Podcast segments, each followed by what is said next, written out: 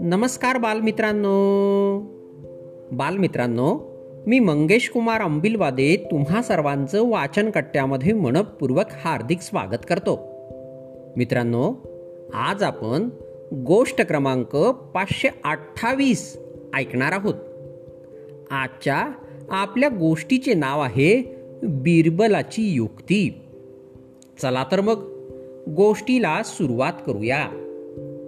एकदा दरबार चालू असताना बादशहाच्या मनात एक विचार आला. त्याने दरबारातील सर्व कामे बाजूला ठेवून बिरबलाला विचारले. बिरबल एखाद्या नालायक माणसाशी गाठ पडली तर काय करावे? बिरबल खूप कामात होता.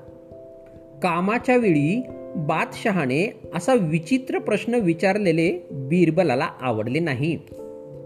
परंतु काहीही न बोलता त्याला गप्प बसून आपले कामही करता येण्यासारखे नव्हते.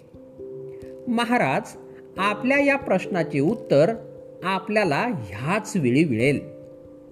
बिरबल दरबारातील आपलं काम उरकून घरी गेला आणि आपल्या एका मित्राला घरी बोलावले. तो म्हणाला उद्या तू माझ्याबरोबर बादशहाच्या दरबारात ये. बादशहा तुला प्रश्न विचारतील. तू काही बोलू नकोस.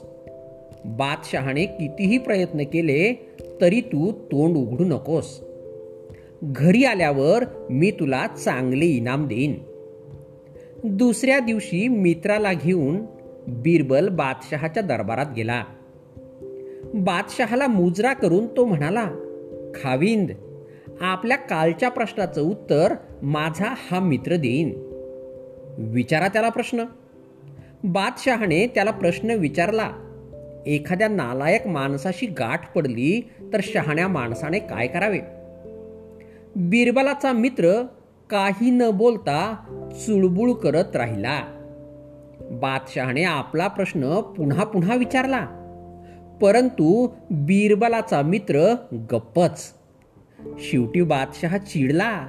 तो बिरबलाला म्हणाला काय मूर्खपणा चालवला आहे? तुझा मित्र तर काहीच बोलत नाही. बिरबल नम्रपणे म्हणाला खाविंद माझ्या मित्राने आपलं उत्तर दिले आहे. नालायक माणसाबरोबर गाठ पडली तर गप्पच राहावे. बादशहाला उत्तर मिळाले. परंतु बिरबलाने आपल्याला नालायक ठरविल्यामुळे तो मनातून चांगलाच खजील झाला. मित्रांनो गोष्ट या ठिकाणी संपली. तुम्हाला गोष्ट आवडली असेल तर नक्कीच मला कळवा. चला तर मग उद्या पुन्हा भेटूया तुमच्या आवडत्या वाचन कट्ट्यात तोपर्यंत बाय बाय.